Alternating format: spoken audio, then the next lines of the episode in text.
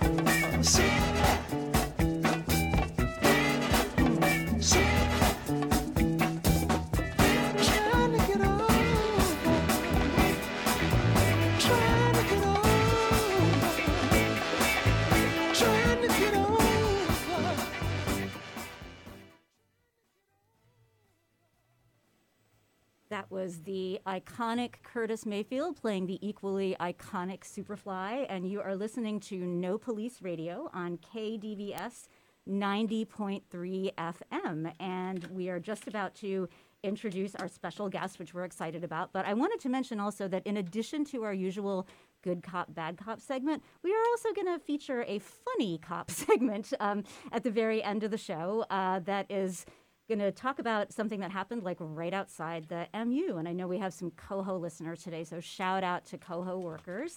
Um, we are really glad to have you listening, and we'll have a little story about something that took place about the MU at the end. So go ahead, Abby. Sorry.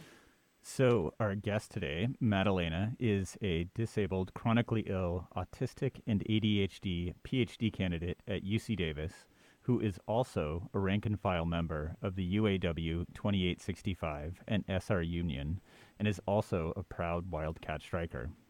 She's a first generation college student and a police and prison abolitionist whose work has included organizing and running expungement clinics in the Central Valley. She also has helped formerly incarcerated and system impacted community members work toward pursuing their formal educational goals, such as high school and college degrees. Thank you so much for coming, Madalena.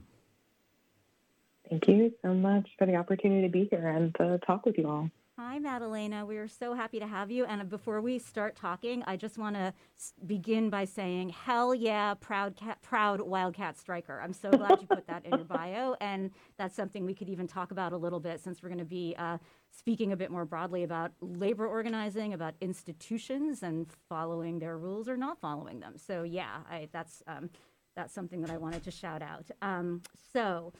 I thought that we would start out. You know, one of the things that I was thinking was that um, for the general public outside the the strikers themselves, you know, there was probably a good deal of awareness of the strike, uh, but it was probably I'm I'm sort of assuming that a lot of that was um, awareness of the strike as a demand for higher wages. There were probably folks who were following the story of the strike who also read about the COLA, the cost of living adjustment, and that is probably something that people were familiar with. But we were thinking that um, a lot of folks, you know, in the area connected to the UC or, you know, just generally interested, interested in labor organizing, um, might not have been as aware that the original demands that um, that were negotiated over included demands that had to do with access for disabled folks and that also had to do with policing. So I was wondering, just to get everybody informed, if you could just say a little bit about what was in those demands and um, and what happened to them.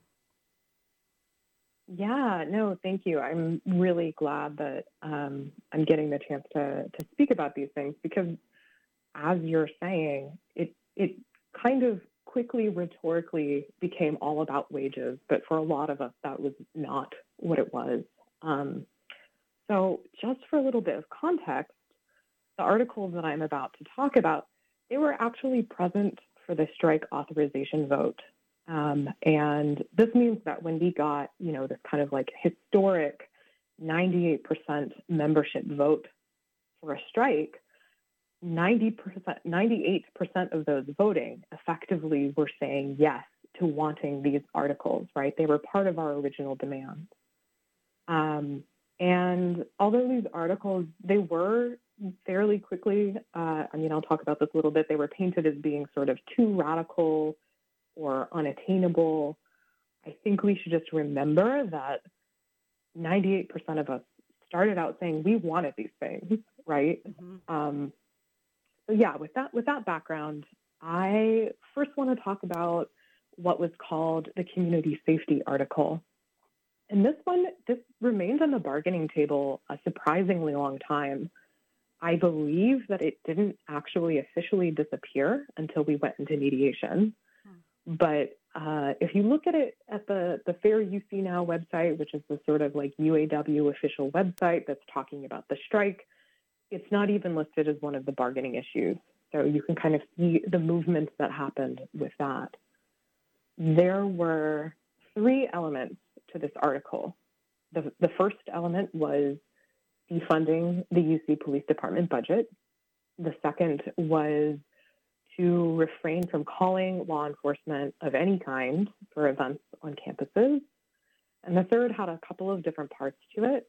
Um, it was that all academic student employees, or ASEs, you'll, you'll hear people call us, um, that ASEs had to be notified if police or law enforcement of any branch were on campus. And that included, you know, where they are, how many there are, why they're there, and like the duration of time that they're going to be there. And then also, as part of that, is that ASEs would be protected from any kind of retaliation from deciding not to put yourself at risk by coming to campus if law enforcement were, were present within your workplace vicinity. Huh. Um, and then additionally, being paid for any time that you have to take off to avoid that law enforcement presence. So, also, just for a little bit of history, I mean, that's like a, a really short three point article, but that short article. Um, that was a reduction from a like a six-page long article that was submitted by the UAW in 2018 called the Health and Safety article, right? So even this article, although it was short, it didn't come from nowhere, right? There's a history even within organizers within the UAW wanting this kind of article.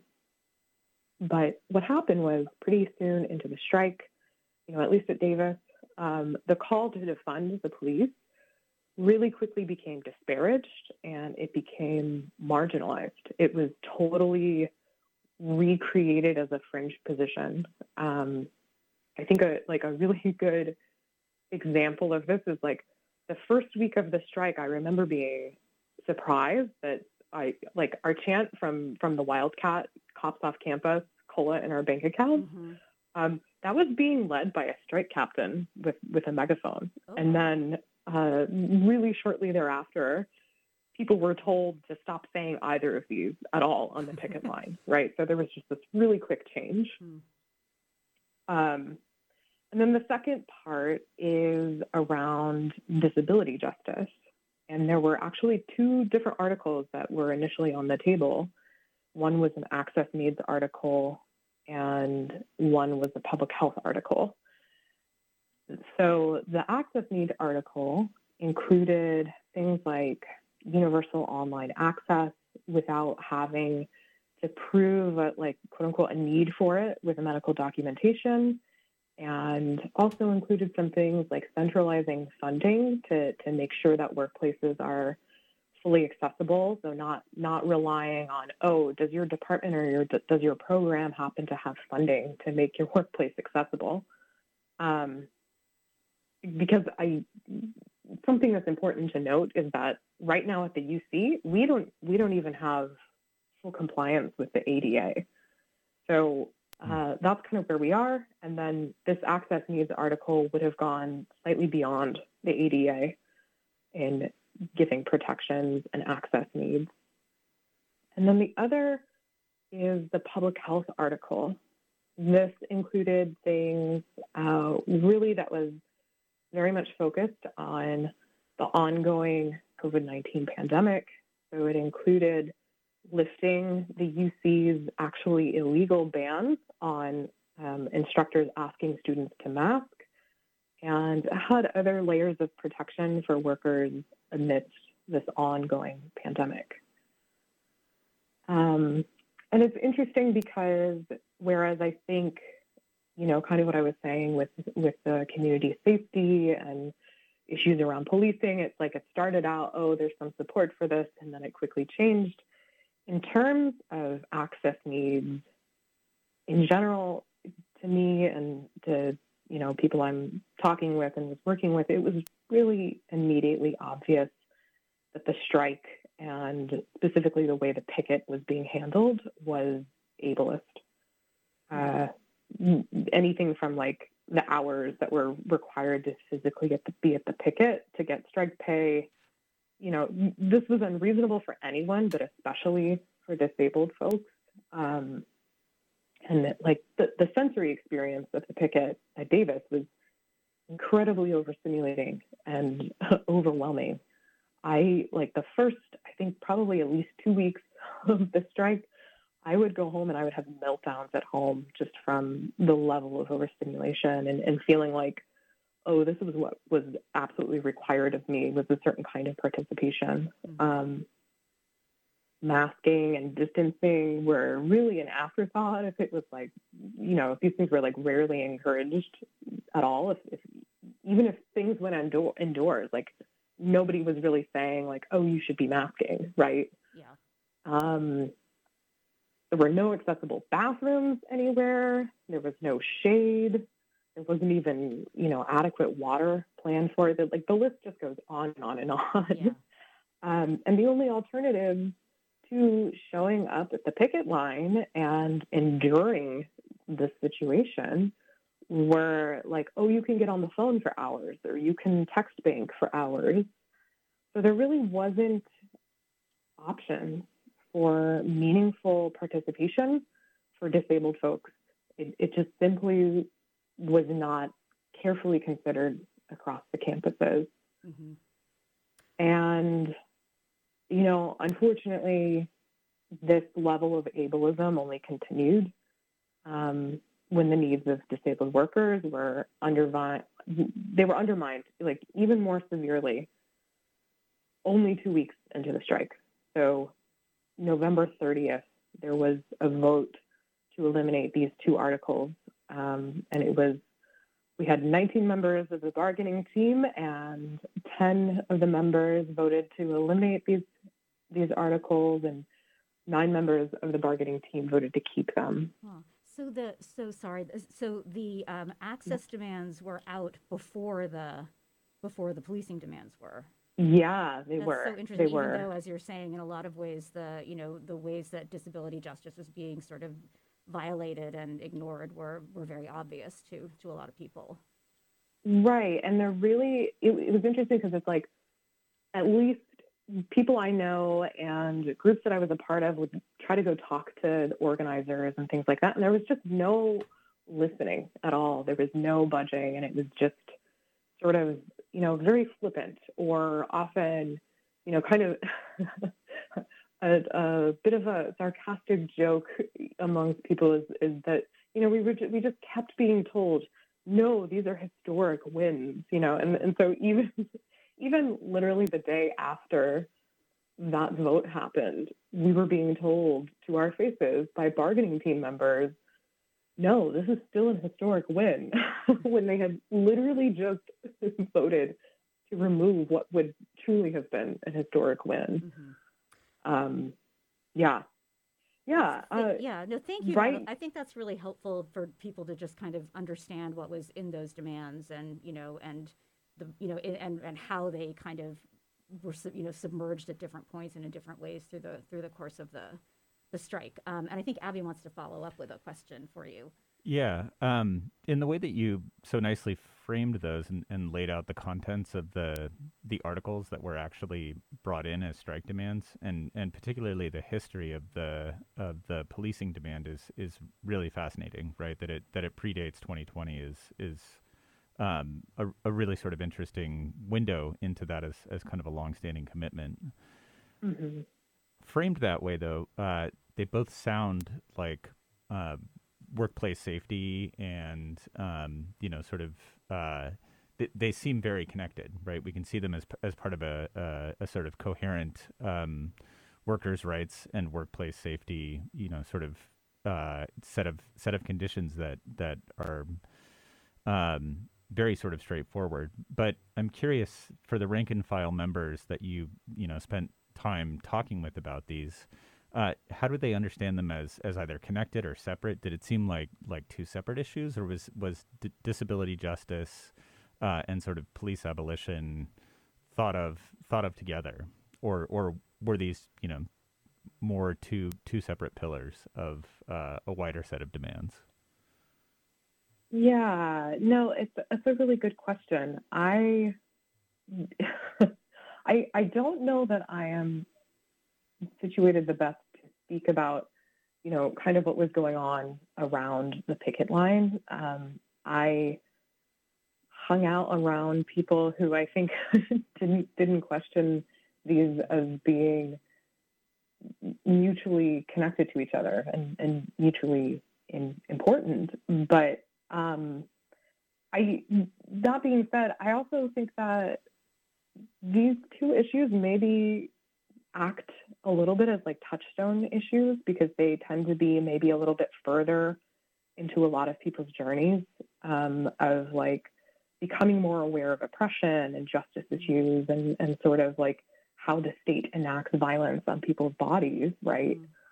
Mm-hmm. Um, so I think that for a lot of people that I know and I'm closer to and, and talk to, that connection is really strong. And, you know, for those of us who are disabled and or have experienced police violence, both of those are ultimately a matter of, you know, absolutely embodied demands for liberation, for free movement, you know, um, for a life that isn't precarious and under that threat of constant violence.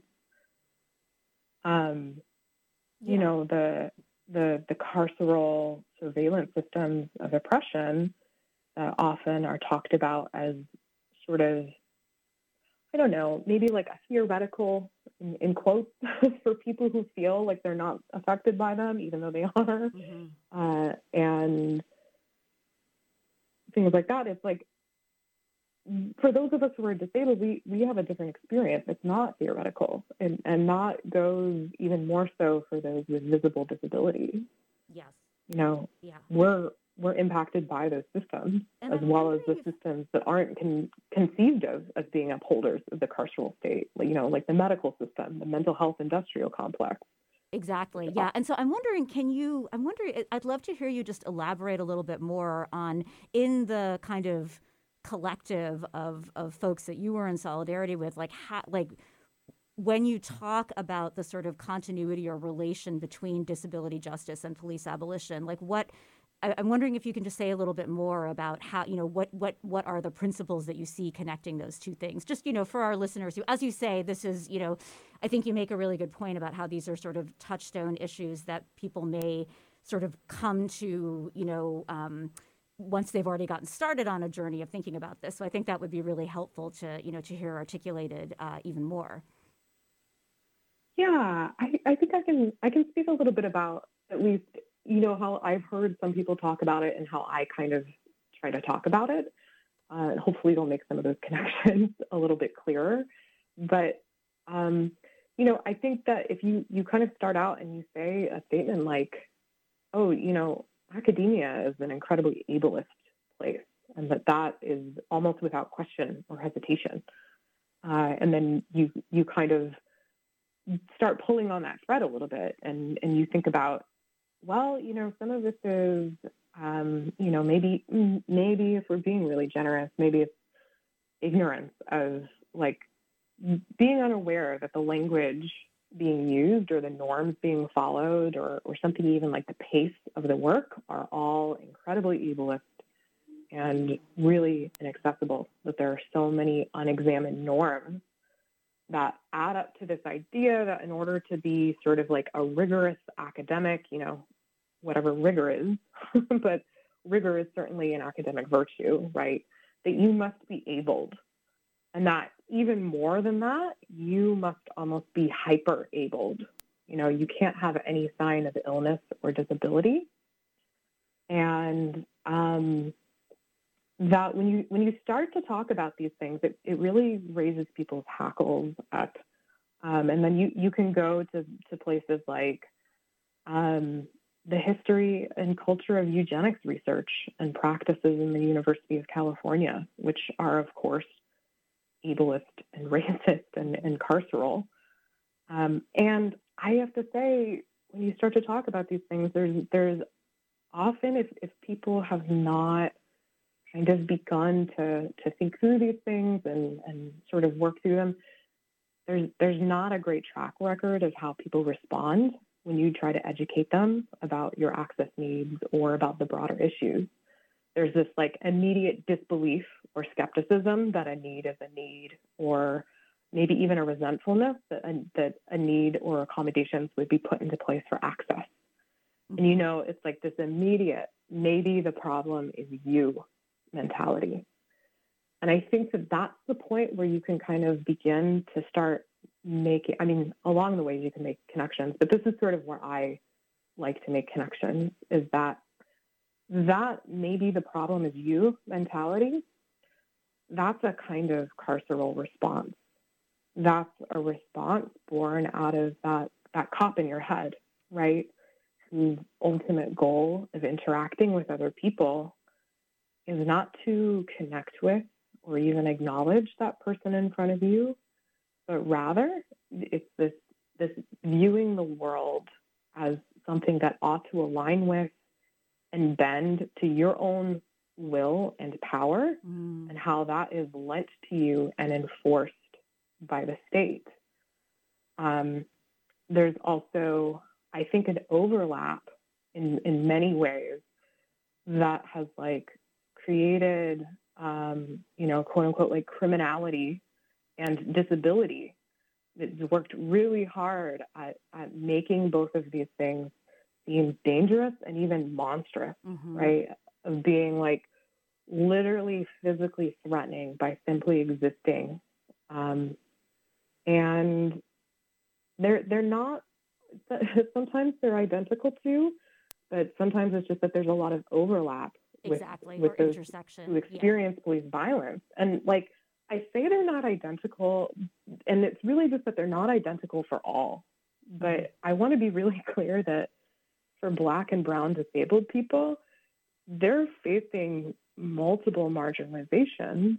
Um, in many, many cases, those experiencing police violence are also disabled. Mm-hmm. We we just saw this, right? And like, and, and it's sort of, it's more like, again, we just saw this. Right.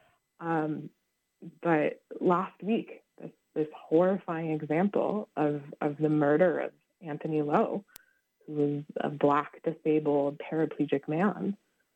And the response of the police is that, you know, they tased him, and it wasn't enough that they tased him. Mm you know, witnesses say he was literally unable to get away. And yet, even still, the cops found him enough of a threat that they murdered him by shooting him 10 times. Mm-hmm. I mean, that's outrageous, right? And maybe this is what it just sort of like really simply comes down to, which is that 50% of people who are murdered by the police are disabled. Mm-hmm. That's that's five zero. You know, fifty percent, half. Madalena, I think that your your formulation of the, how the term carcerality um, creates that overlap between the sort of you know policing of people's lives and the way they are, you know, with what we think about historically as policing. I, I think that's um, so helpful and something for us to really sit with and think about. Um, so I think what we're going to do is have a little bit of a music break so everyone can just kind of think over your really, really thoughtful words. And we will come back in a couple of minutes with a couple of questions for you. Sounds great. Thank you.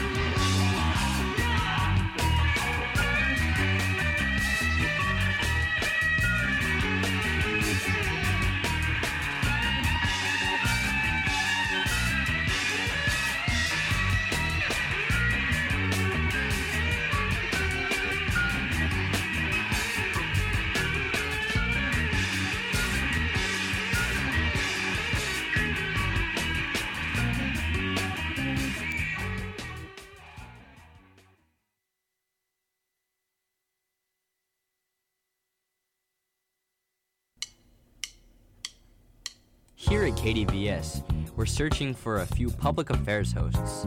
Imagine being on the air talking with underrepresented peoples, or educating the public on pressing issues. In case you were wondering, anyone is eligible. Just contact us at publicaffairs at kdvs.org.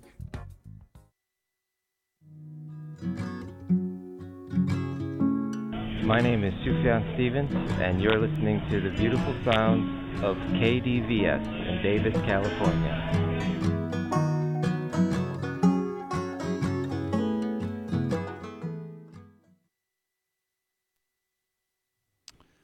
Welcome back to No Police Radio. Uh, this is uh, we're on KDVS 90.3 FM, uh, and this is uh, DJ Abby, and we are here with Madalena, a UAW rank and file member from UAW 2865. And the song that you just heard, just so you know, was Hit It and Quit It by Funkadelic. So, Madalena, uh, when we left off, you were just speaking about the, the sort of place of disability justice in a larger abolitionist framework. And I guess I'm wondering if we can pick up on that a little bit because listening to you, it, it sort of strikes me that uh, so much of what we're talking about is a failure of the state and policing more broadly uh, to sort of tolerate or recognize diversity in its sort of many forms. That could be diversity of class, diversity of race, and uh, also neurodiversity, right? The you know the sort of uh, kinds of, of needs and and differences that uh, you know sort of make other kinds of people you know demand more from a situation or or need something other than uh, what's what's sort of provided, right? Um, and so I guess I'm wondering if you can just pick up where we left off uh, and sort of help us think about uh, these two things together. Yeah, so thinking about the demands of abolition and sorry, can you rephrase it a little? I got a little lost there. No, you you, of neurodiversity. you you were ex- you were exactly picking up on on exactly what it is where I was trying to get. Um, basically, just how do we think about disability justice and abolitionists' demands together, right? Yeah, yeah, okay. Yeah, I think um, I think maybe the first thing, and, and maybe this surprises people a little bit, but is the first point is like recognizing that these aren't these aren't just kind of like sometimes overlapping circles in a Venn diagram, but at the heart, they're the same demands made under the same oppression, Mm. right? Um, it's it's that we are all dreaming of a just and equitable world where we can all have a future that where we can we can thrive and where we can be free. Um, and I think that uh, first, just recognizing that and maybe sitting that with a little bit, and starting to pursue some education around, you know, what is the history of the disability justice movement, and something that may be connected to that, I think, is understanding that disability justice is, is distinct from disability rights. Um, you know, we know, especially in abolitionist spaces, that the law has severe limits, right? We, we do need to protect uh, or enforce laws that protect disabled folks, but that's, that's not enough, and that's never going to be enough, right? Mm-hmm. Um, so I think switching from a mode of existing within disability rights, which is sort of this like, what do I have to give you, to um, a mode of disability justice, which is how can we make this world one in which you thrive? That's that's one way that I, I think that abolitionists are um, really good at like having that imaginary. Um, and that's one way that I think can be thought about. Those things can be thought about together. Um, I think, you know, I can say a little bit about maybe even places that abolitionist spaces can can challenge themselves and maybe open up a little bit more Mm-hmm. to disability access, uh, making things accessible asking disabled folks, you know, what do we need to have access? So that really there can be that nothing about us without us, which is like one of the mottos of the disability justice movement. This this this can mean a lot of things. This can mean like rethinking what participation looks like, rethinking ways that people can show up or contribute, or even expectations of how resources like time and energy are allotted. Um, and I think really recognizing that that this isn't just a saying, right? That living with dis- you know living disabled in this world, surviving, that itself is revolutionary. Um, and sometimes that can get overlooked or even shamed, especially when pace, uh, when spaces are, you know, sometimes there's an orientation towards direct action, which I, I praise and affirm is absolutely vital to abolition.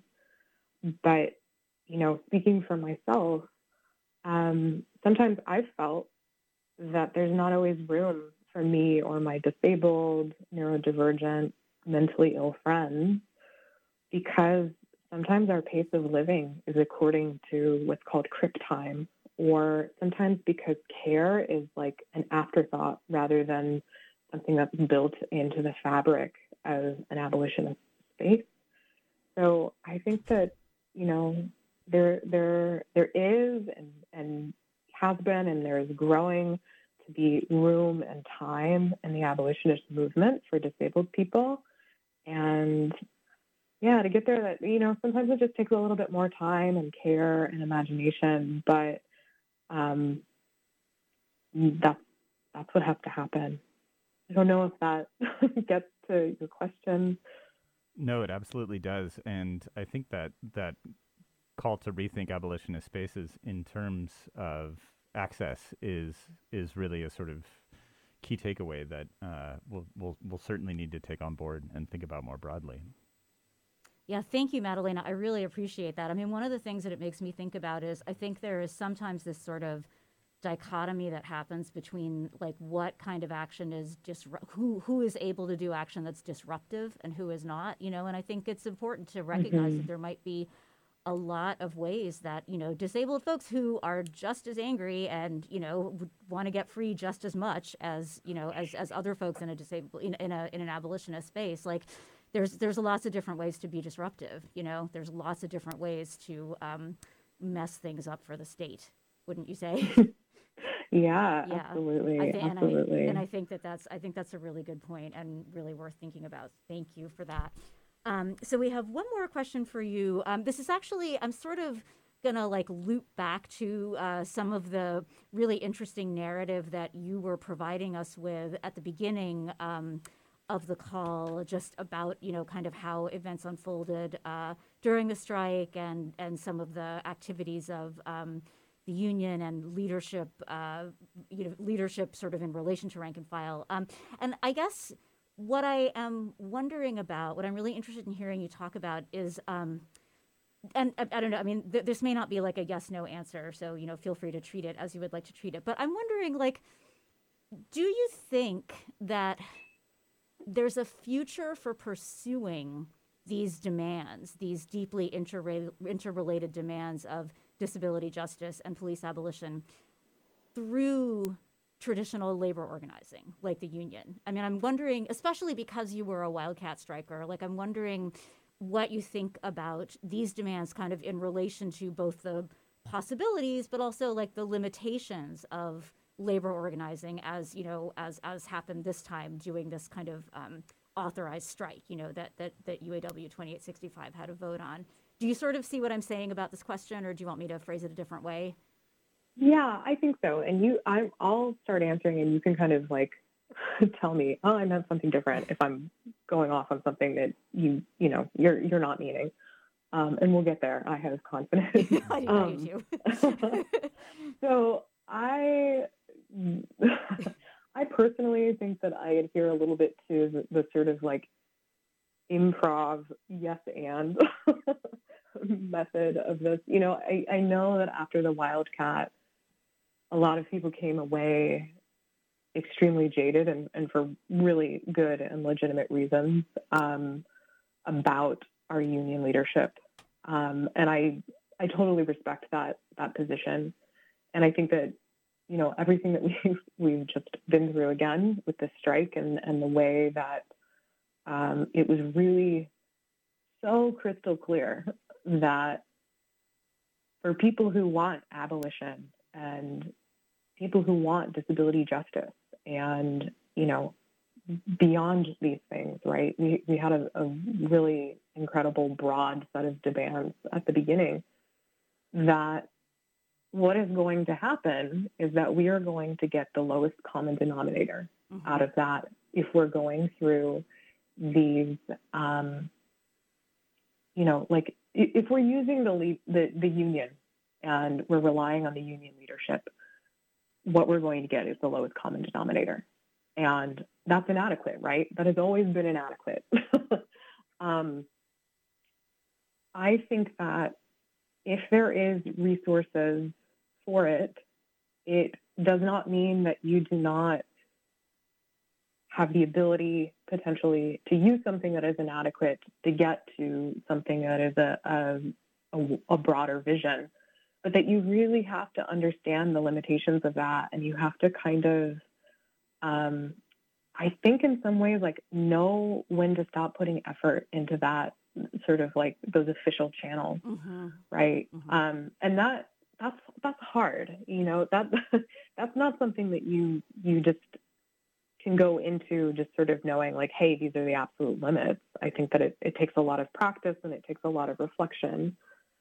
Um, but you know, while we are building this different reality, we we also have this reality to work within. And I think especially when it comes to disability justice, you know, um, I, I, there are things that we can do, and I, I, guess like some of the things that I'm thinking of, I know are actually happening right now. You know, like the the strike is over, but the organization continues, mm-hmm. right? Mm-hmm. Um, and like some of that is like there is a push for getting like disability savvy people in positions of power in the union, and I think that that is important. Um, but then, you know, maybe maybe even more importantly is it's like getting people trained who are not ableist, who can help on contract enforcement, right? Because this is like the day to day sort of workings of what we're living under, while also having action beyond that and being really expansive in that. Um, I think that if we rely only on these sort of like sanctioned forms of power, we're never going to get there. Mm-hmm. But um, just me personally, I'm okay using them, but I've I have my serious limits, you know, and I, I don't expect much from them. I think is kind of where I am. I think that makes a lot of sense. And Madalena, you speak like a very experienced organizer, and I think that that is super useful for a lot of our listeners who are kind of coming into this from you know different places and different levels of experience themselves. Um, Abby, did you want to add anything? No, I think th- I think that idea that you you know um, you use you use the platform of uh, the union and the and the, the broader network there to to get as far as you can, but you realize that it's not going to take you all the way, and that's um, that's probably about the right relationship to any kind of massive institution like that. Realizing that uh, the demands that that are put out there that that represent true justice, right? That represent you know uh, the sort of radical horizon of of uh, disability justice or of abolition more broadly, uh, are going to demand something a little more a little more decisive uh, and a little more radical than than uh, what any kind of large institution like a union can provide. So thank you for that. Yeah, absolutely. Thank you. Yeah, I, I really want to thank you, Madalena. I think that um, this was this this gave our listeners a lot to think about. Um, if this was you know an area, if this was kind of an aspect of justice and freedom for everyone that they had not thought about before, I think they will you know think about it really seriously now. Um, and I think your words have really you know um, given us some some useful points to just sort of sit with and you know and meditate on and think about. Um, so thank you so much, Madalena. We really, really appreciate your time and uh, and your generosity, and it was great to talk to you. Thank you so much for um, the platform and for, you know, you yourself having disability justice as part of your abolition vision. That's um, it, it means so much to me, and I know to others. Thank you so much. All right, take care of yourself, Madalena. Thank you. You too. All right, bye. Bye. All right. So I think we're going to head into another little music interlude, and then we've got Bad Cop, Good Project, and a little bit of a. Well, we thought, again, we thought it was funny. Whether you think it's funny or not, I guess, remains to be seen. Um, and thanks again to Madalena for calling in. It was really, really great to talk to them.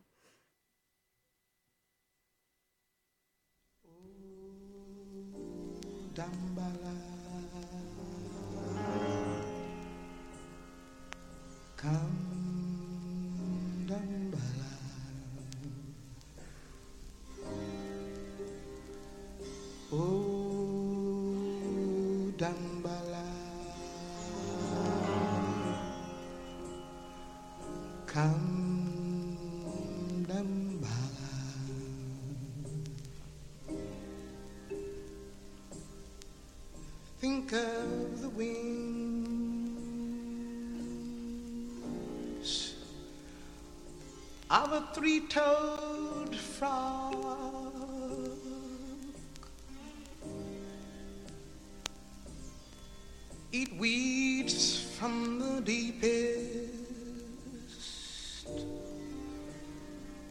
Part of the sea.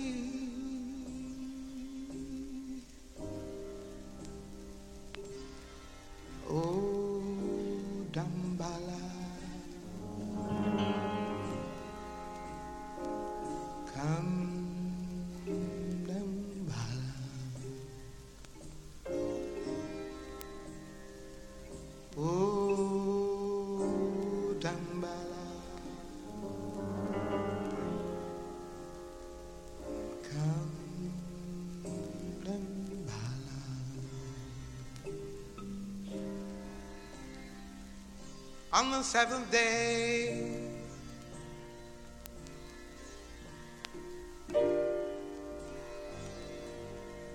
God will be there.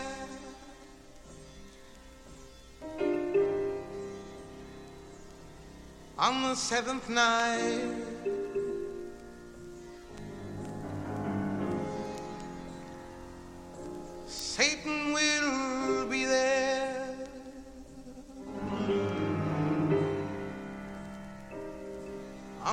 On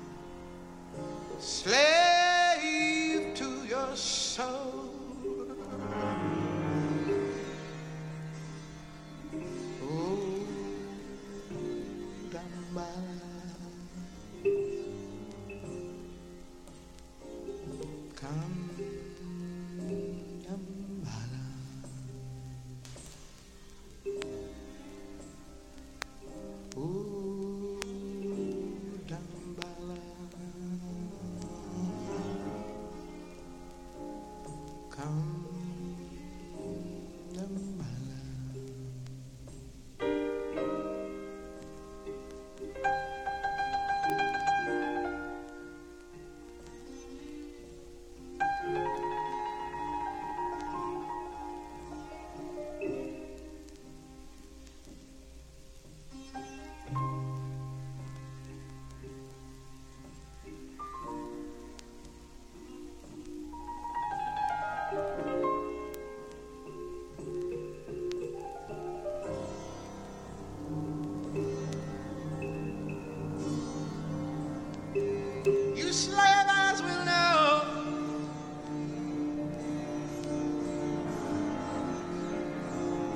It's like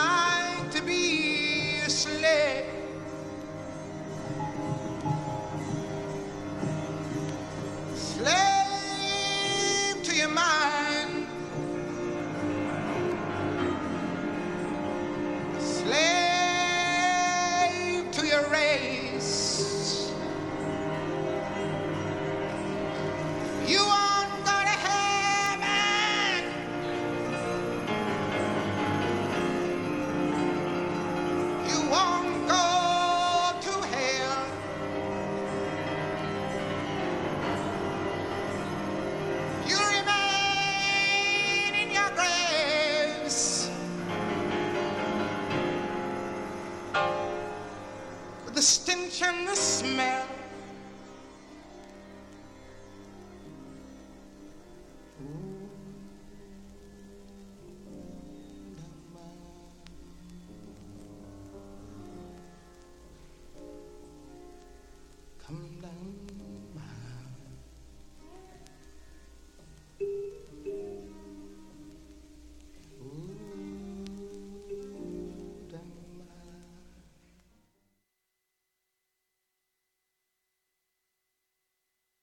You've heard about the opiate crisis. Opiates are powerful, pain reducing medications prescribed by doctors, but they can also be very dangerous. In fact, most overdose deaths involve opiates. So, what can you do? A lot. Trouble with opiates often start at home with unused medications in your cabinets or drawers. Opiates could be in pill bottles, syrups, or even prescription patches. Whatever they look like, dispose of unused opiate medications safely before they hurt your family. Find out how to remove the risk at fda.gov/drug disposal.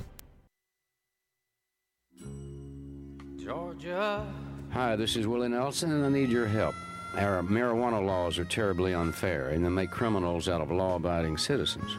Nearly 2,000 Americans are arrested every day on marijuana charges, and we are unfairly destroying the lives and careers of hundreds of thousands of people simply because they smoke marijuana. These are not criminals. They are average citizens like you, good neighbors who work hard, raise families, pay taxes, and contribute to their communities. And it's time we stopped arresting responsible marijuana smokers. We need your help to end marijuana prohibition once and for all. It's the fair thing to do. For more information, contact NORML, the National Organization for the Reform of Marijuana Laws. Call toll free 888 67 NORML or visit their website at norml.org.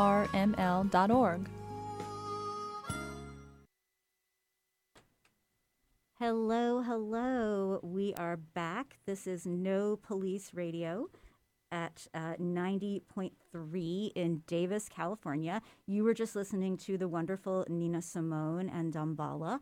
And this is Odette, and I'm going to pass it on to Abby.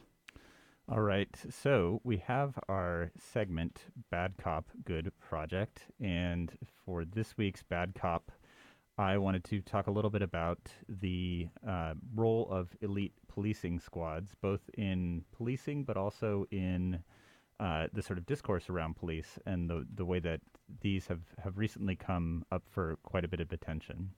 Uh, with the murder of Tyre Nichols in Memphis, uh, a lot of attention is turned to the role of Scorpion, uh, so-called Scorpion group in the city, and this is uh, a, force that a lot of uh, major cities have. It's it's an elite policing squad within the city that's that's kind of given broader license to to be deployed and to tackle uh, areas of supposedly high crime, right? And so they're given uh, you know, sort of relaxed oversight. Uh, they, in Memphis, for example, they were allowed to to travel around in unmarked police cars, uh, and a lot of the the rules are, that are supposed to keep police from profiling and violating the rights of citizens uh, were relaxed for this particular group.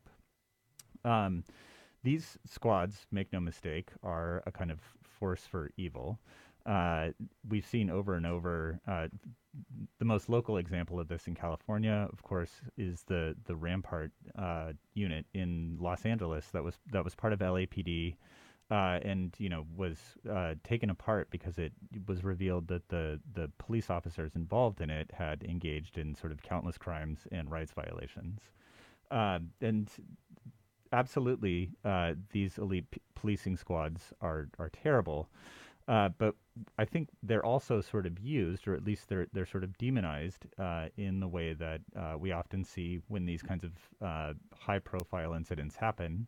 Uh, they're sort of called out as as being, you know, just a few bad apples, right? And that everyday normal policing uh, is is not so bad, but it's you know it's these elite police squads that are that are the problem, right? And so. Uh, I think that that sort of hides the fact that it's it's not just the times when the police set up a sort of police force within the police. Uh, it's it's the police themselves that are the problem, and so uh, this week's bad cop is is not just the members of the Scorpion Squad, which the Memphis Police Department disbanded, uh, but the entire Memphis Police Department that enabled the whole thing to happen. Thank you, Abby. Yes, uh, TLDR FTP. yeah.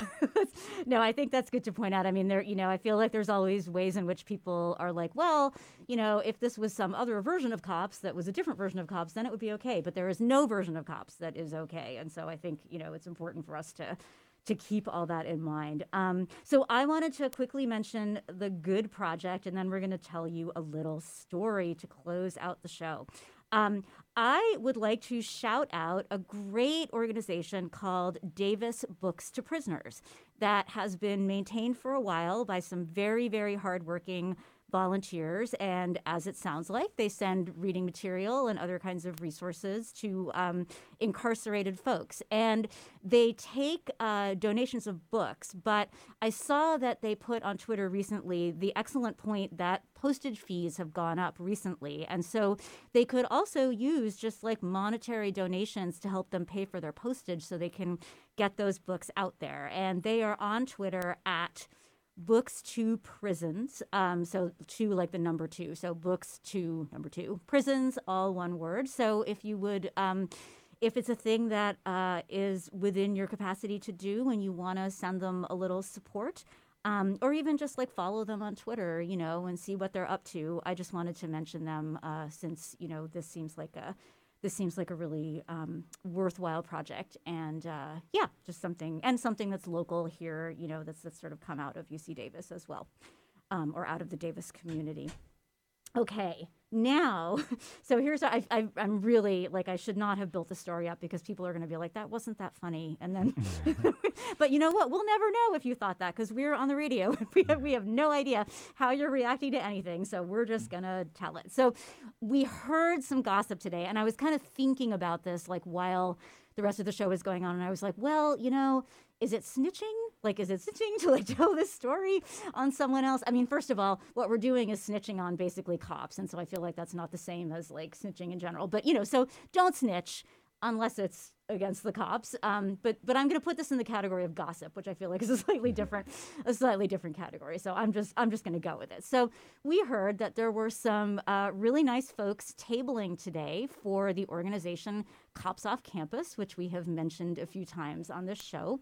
And, you know, so they were out there, they had brought their own table and they had a nice tablecloth and some rad zines, which I'm going to say a little more about in a second. Um, and so there they were, just, you know, actually giving coffee out to folks and chatting with them and having a really nice time. And people kept like coming up to them, like administrators kept coming up to them and asking them to leave. And they said things like the issue is the table. They didn't like that there was a table there, supposedly, even though like other people in that area had stuff you know that was kind of on the ground and around them um, but at one point we heard that an administrator from the office of student involvement mm-hmm. yeah yep. came up to them and said that well there are uh, there are laws and university policies against you like having a table here and then proceeded to say to the tablers i'm not going to call the police which is a way of saying I could call the police. Exactly. So they basically kind of low key threatened these tablers who were just like sitting there, you know, minding their own, well, I guess not minding their own business, you know, talking to people and getting, you know, getting them coffee and stuff. And so it just seemed so pathetic and ridiculous to actually kind of low key, passive aggressively threaten a bunch of tablers because you are um, so anxious about the possibility that somebody might be talking about cops off campus. Um, and so I, you know, we just wanted to kind of mention that story just to give you a sense of like how, yeah, like how, you know, policed an organization can be when it talks about, you know, getting rid of police. Um, and I think the other thing that was, I mean, mostly we just thought it was kind of funny that, you know, the idea that the, that the table was like such a terrifying object to them, you know, it's like a it, you know there, I know there's there's a lot of there's a lot of important critical theory on the table and what it can be you know um, but in this case the table was apparently just something super scary. Um, but the other thing that I wanted to mention about this too was that you know in a way they sort of ended up like proving our point you know which is that you don't have to be uh, like an officer with a you know with a gun and a badge to be a cop in certain ways. Um, you know there are lots and lots of people on this campus in various kinds of administrative positions who are basically kind of engaging in cop-like behavior all the time, you know. Um, and it actually gets back to what Madalena was saying as well, you know, the way that um, just, you know, the, the carceral way in which a lot of education is conducted, the sort of punitive models by which it functions, you know, um, all of that I think is, you know, is related to a kind of way of being in the world that we really want to change.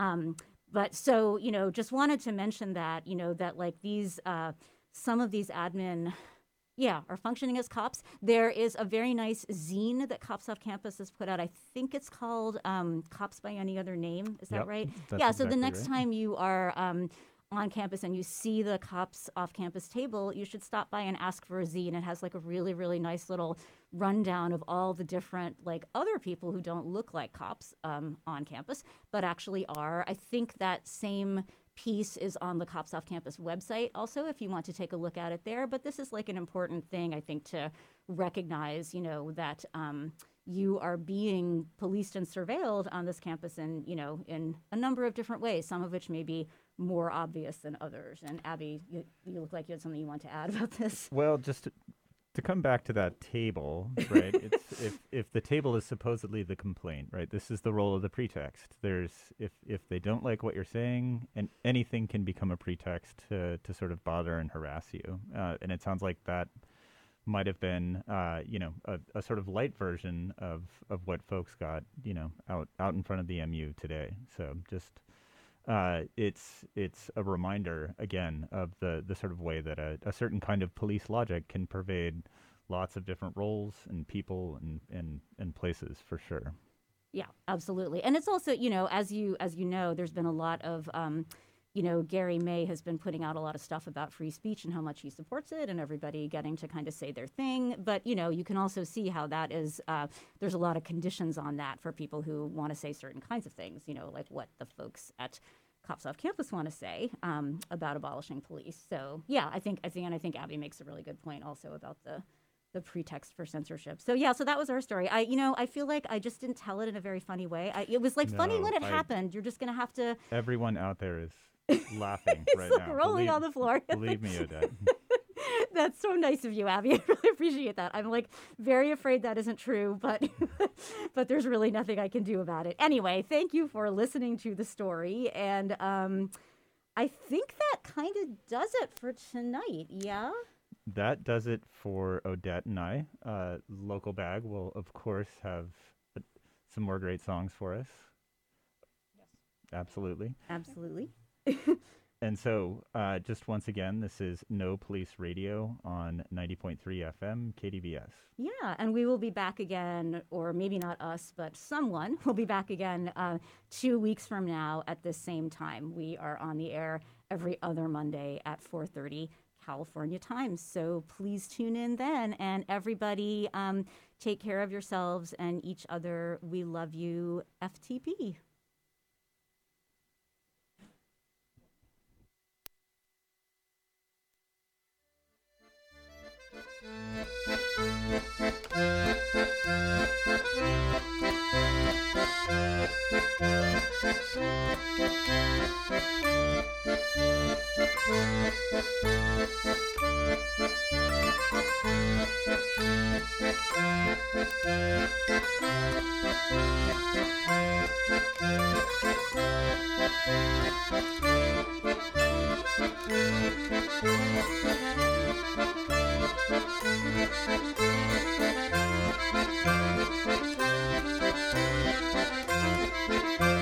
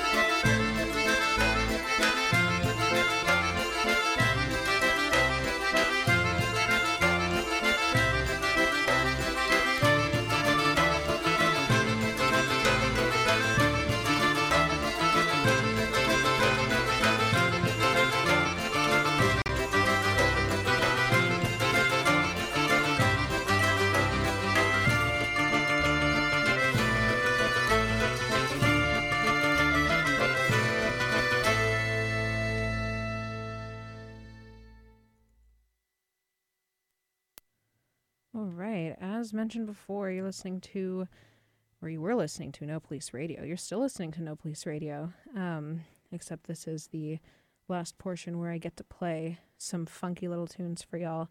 Um, I also get to practice my French. That song was La Valse d'Amélie. sorry, I really butchered that. Sorry to all the French majors and French speakers. I'm so sorry. This was the third song off of the soundtrack for the movie Amélie, um, which I absolutely adore.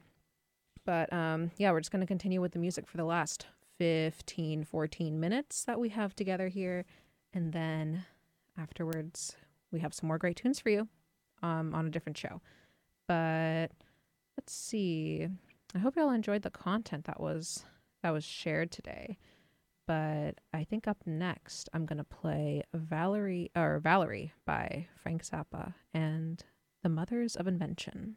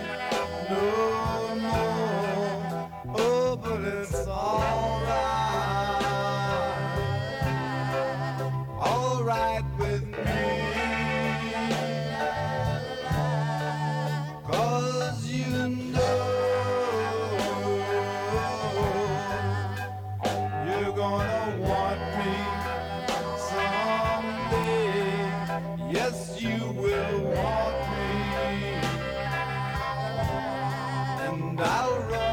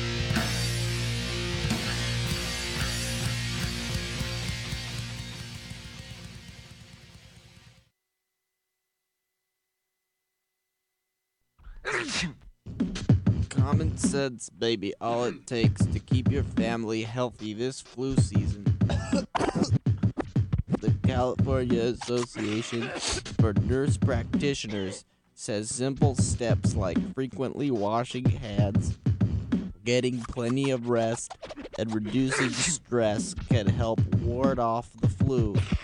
Simple steps for a healthy America.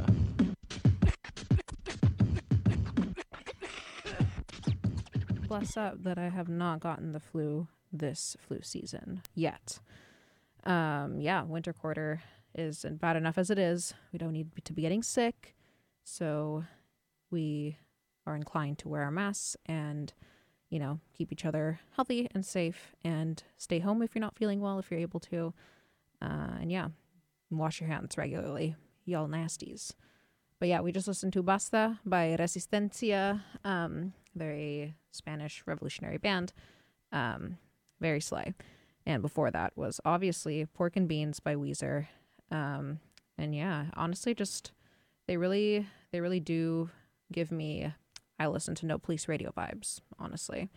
But I think I'm going to play one more song for y'all, and then um, we're going to move on to the next show. So once again, thank you so much for tuning in. This has been No Police Radio, and um, this is your your one of your hosts, Local Bag, and I'm gonna play y'all out with um, a Miles Davis song titled "For Adults Only" off of the album Miles Davis and Horns.